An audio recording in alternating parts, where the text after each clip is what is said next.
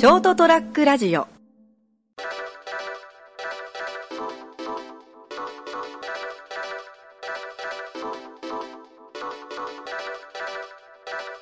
2022年4月7日、成田屋デリリウムエピソード339、お届けするのは私成田と、ちょっと前振りをさっきまで考えてたんですけど、思わぬトラブルで全て頭からなくなってしまいました。三池です。そうですね、思わぬトラブルって俺だけどな。俺の方だけどな。俺はなんもないんだけど、なんか時間が経ちすぎてなんか俺考えたのになと思って。ですよね。僕もね、まさかね、こんなことになると思わなかったですね、今日。まあ、ちょっと職場で軽いトラブルがありまして、現場の方で。ちょっとね。まあ、レベルで言うとあれですね、バナナの皮があったんで、うん、それを避けたら、うん、もっと滑るものが置いてあったみたいな感じの事故ですね。そうですね。怪我人はいないし、物も壊れてないんですけど、その事故的にはね、はい、内容的には。ただ、こう、ちょっとめんどくせえなっていう、解消するのに。まあ、原因不明のミスですね。うん。なんでっていう。もう本当なんでそんなミスを起こしたんっていう。まあですね、前回の収録からですね、ちょっと時間経ってますけど、その間にですね、僕3回目のワクチン接種受けたんですよ。はい、で、そしたらもう3回目、まあもしかしたら2回目そこそこ熱が出たから、出るかなと思ったら、クソきつくて。なんか、周りでも3回目受けた人の話を、はいはい、まあ、一人しか聞いてないんで周りじゃないな。まあまあ、身近にね、いらっしゃって、はい。なんかすごいきつかったという話を聞いてるんですね。はい、まあ、僕、モデルナの3回目、はいはいはいはい。で、ちょうど接種からですね、12時間経ったぐらい、うん、後ぐらいから、ガーンって熱が上がって、うん、夜中1時半ぐらいかな、なんか、んと思って目が覚めたら、うん、測った38度4分とか6分で、はいはいはい、やっべえじゃんと思って、解熱剤飲んで、水飲んで、一応 OS1 ギューッと飲んで、寝て、結局、そうですね、翌日のやっぱり、明け方ぐらいまで、熱がずっと続いて、朝とりあえず起きたら、測ったら37度だったんで、はい、まあ仕事行けるなと思って、うん行って、でも一日仕事して帰ってきて、その日一日頭痛かったんですよ。うん、なんか、変な頭痛して、家帰って測ったら37度5分だったんですよ。おやと思いながら、もちろん職場でほら、仕事する前に、現場に入る前に検温してるんですよ。その時は、37度なんですよ。はい、で、こう、多分仕事、まあ、副反応って分かってるからいいけど、うん、もう結局2日間久々に酒飲まなかったですね。うんこれきついと思って。だからまあ、4回目はさすがに考えますね。そうですね。うん。もう実際俺は3回目ですでに考えてますけどね。うん、特にこう初期のワクチンじゃないですか。モデルナとファイザー、今私たちが接種してるのって。はい、だからこう、本当に今の、なんかウイルスも変異してるわけでしょ。はいはいはい、ね。ということは、本当にこれ効くのかって。もう分かんないわけじゃないですか。まあ、そうですね。うん。でも、一応今、だいたいこう3回目の接種ぐらいの時期になってるし、みんな半年から8ヶ月経って。うんうんうん、で、国も推奨してるしね。うん、で、職場でも一応3回目の接種をした人は行動制限が若干緩和されるじゃないですか。はいはい、で、まあ、心配は心配でしょ？自分自身も。感染はするけど重症化は防げるみたいよみたいな感じを言うじゃないですか。うん、ある程度接種してると、私も。そう言われたら、まあ、接種券みたいなのがね、送られてきて、接種できると言われたら、とりあえずじゃあ、やっとくか、またクソ熱が出るんだろうかと思いながら受けるじゃん。でももう、次受けるとしたら、なんですかね、もう、10月とかでしょ次は。9月とか。まあ、そうですね、まあ。今受けたから。僕はね、うん。年末、年内にもう一回受けるのかなって思うじゃないですか。うん、だけど、いやもう、このワクチンじゃなくないと思うもん。なんかワクチンである程度こう、なんていうの、成功体験が国があるじゃん。なんかこう、いい感じで、まあギリギリで抑えられたと。だけど、実際にやるべきことは、どっちかというと、PCR 検査の拡充じゃないんですかといつも思いながらね。まあ実際ワクチンの接種回数自体はずっと上がってるけど、うん、陽性者の数は増え続けてますからね。そうなんですよ。だからそう考えるとその今のそのワクチンが4回目に適してるのかどうかも分かんないでしょ。で、よく考えたらでもさ、自分の人生の中で今までよ、僕50年ぐらい生きてきて、そんな年にさ、一つの例えばそのウイルスっていうかそのねに対して感染症に対して年に何回も、その1年の間に3回もワクチン打つなんてありえないじゃないですか。そうですね。で、それだけ特殊なね、未知のね、感染症、流行り病っていうのは分かってるんだけど、でもその前に、公衆衛生の基本の調査はあって、感度の高い、ね、PCR っていうものがあるんだから、検査っていうのもある。それを誰でもどこでも無料で受けれるようにして、感染してるのが分かった方が、対策打てるじゃないですか。まあでも結局あれでしょ、もう本当にこう PCR 検査を拡充すると、陽性者だらけになってしまって、でも陽性者だらけなんだからそれが事実でしょ。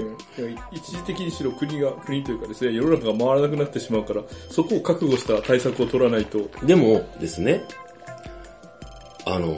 そう考えると、本音はまあ少々死んでも仕方ないってことでしょ。まあそういうことですよね。に、日本だけじゃないよね。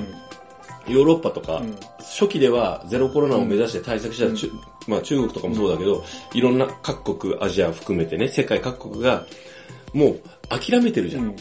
まあ、全員死ぬわけじゃないし。その場当たり的な対策で、なんかそのうち収まるんじゃねえのっていうのを目指してるんだ。多分最悪を想定して対策したけど、予想より最悪だなっていう。変異株とかも含めて。思ったほどそんなに死なないじゃんっていうことになって、もう少々。でも死ぬんだけどね。少々死ぬのは仕方がないからもう、あとはもう。でもそれってね、流れに分かって。少々死ぬとか、少々後遺症が残るとか、ワクチンでの後遺症も含めてよ。それはでもね、言っちゃダメなやつだよね。そうですね。少々の枠に入った人からしてみたらとんでもない話なんで。公衆衛生とか、医療とか、ね、人権とかの敗北宣言じゃん。絶対やっちゃダメなやつなんよ。だけど、かといってもちろん経済活動が停滞するっていうのも人が死ぬからね。要するにまあ、ある程度、人民庶民に対しては、なんていうの、まあ先ほどからなんかも言ってるような、本当に一番やっちゃいけない、多少の犠牲は仕方ないっていうことを言い出すっていうのがもうやばいと思う。まあ、ウイルスの方も中途半端ですね。これがもっと例えば弱いけど感染力が異常に強いとか、感染力弱いけどかかったら結構死ぬよっていう、どっちか極端なやつだったらですね、まあ対策を取りやすかったんでしょう。そうなんです。普通はですね、感染力が爆発的に強かったら、大体弱いんですけど、ね、弱いんですよ。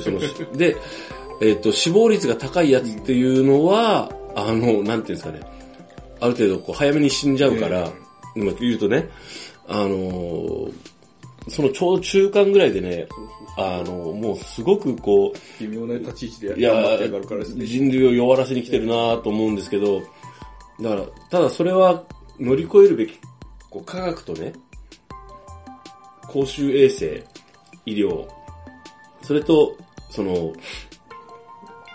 今までのね、人類の英知が、本来は防げるはずだったよ。だって俺だって初期はワクチンさえできればと思ってたもん。でも、俺専門家じゃないからあれだけど、でも、ただコロナって風邪じゃん。まあ、基本はですね。風邪ってさ、ワクチン効かないんだよね。いわゆる特効薬がないな、病気ですから。風邪はね、風邪の一種だからコロナって。で、風邪って一回かかっても何回もかかるもんね。毎回違うわけですからね、そう。だからなんですかね。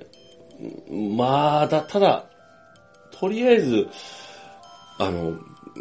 そういう意味で言うと、まあそう、いや納得はしないぞ、俺。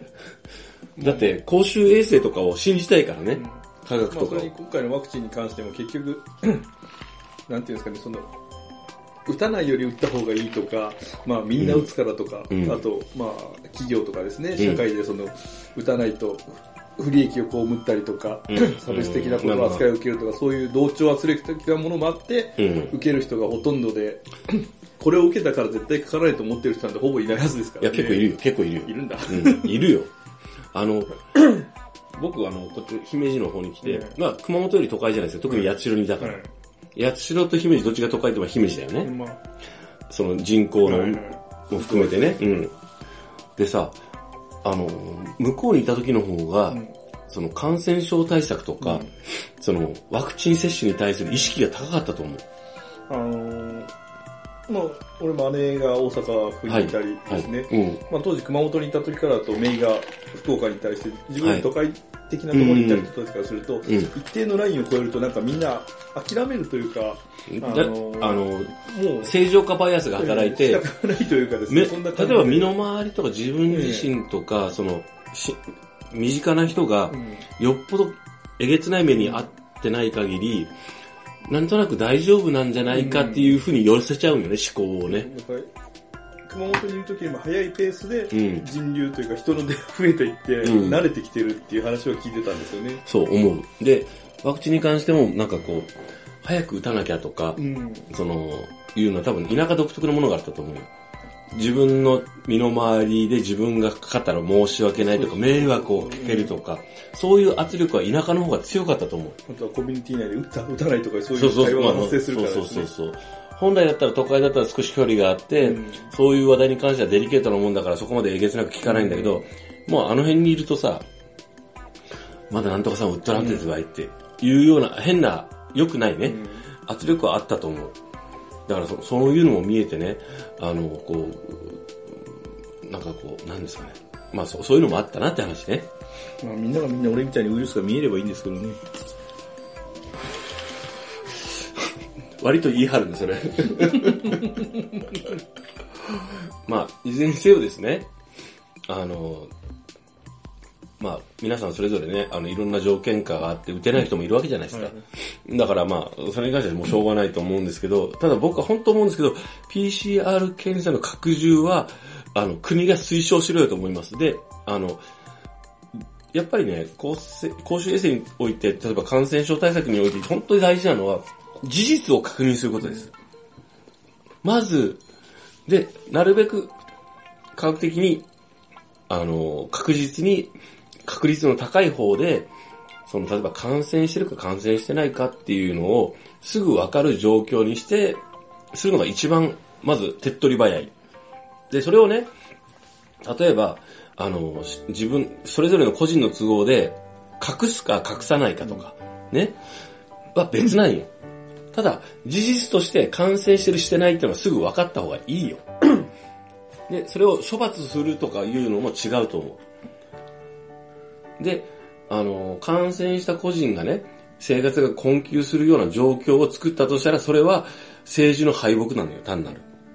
負けを認めたくないから、そういう状況を作りたくないから抗原検査をしてるのかもしんないけど、まずは、やはり PCR 検査を拡充させて、すぐに検査できる、気軽に調査、自分がどういう状況か確認できるっていうのを、国が推奨しないとダメ、と思うんで、まずは PCR 検査をね、今抗原検査で割と簡単に受けれるじゃん。ね、きっとも、まあ、わかんない。我々は割と気軽にすぐ手に入る状況にあるからね、部下には配ってるんですよ。うん、まずは体調不良があったらこれで検査しなさいって。だから、そのレベルでね、すぐ、まず調べられるようにしとかないと、身の回りの人を守れないじゃん。対策が打てないでしょ。巨大なカプセル装置に入るのはですね、ちょっと抵抗がありますけどね。うん、どういうことですか？検査キット。そんなの？なんか卵型のやつ。それは PCR じゃないでしょ？MRI でしょ？何3文字の単語だけでみんな繋げてんだよ。まあ、そういうわけでですね、とりあえずでも実際にそのワクチンを3回打ったっていう安心感はあるんですよ。うん、とりあえずこう自分が重症化しない確率が高いというだけ。まあ、成さんの場合、あと寿命がそんなにないからですね、ワクチンのね、長期的な反応っていうのをあんまり気にする必要がないからですね。正直言うとね、僕はね、あまり長生きしたくないんで、そっちの方がええわ。きついもん生きてるの。まあ、そういうわけでですね、なりたいというよりも今日は、軽い枕のつもりで博打の話をし始めたら最後までその話になってしまいましたが、皆さんもそれぞれの事情でですね、ご自愛くださいませ。お届けしたのは私なりだとうんきでございました。おやすみなさい。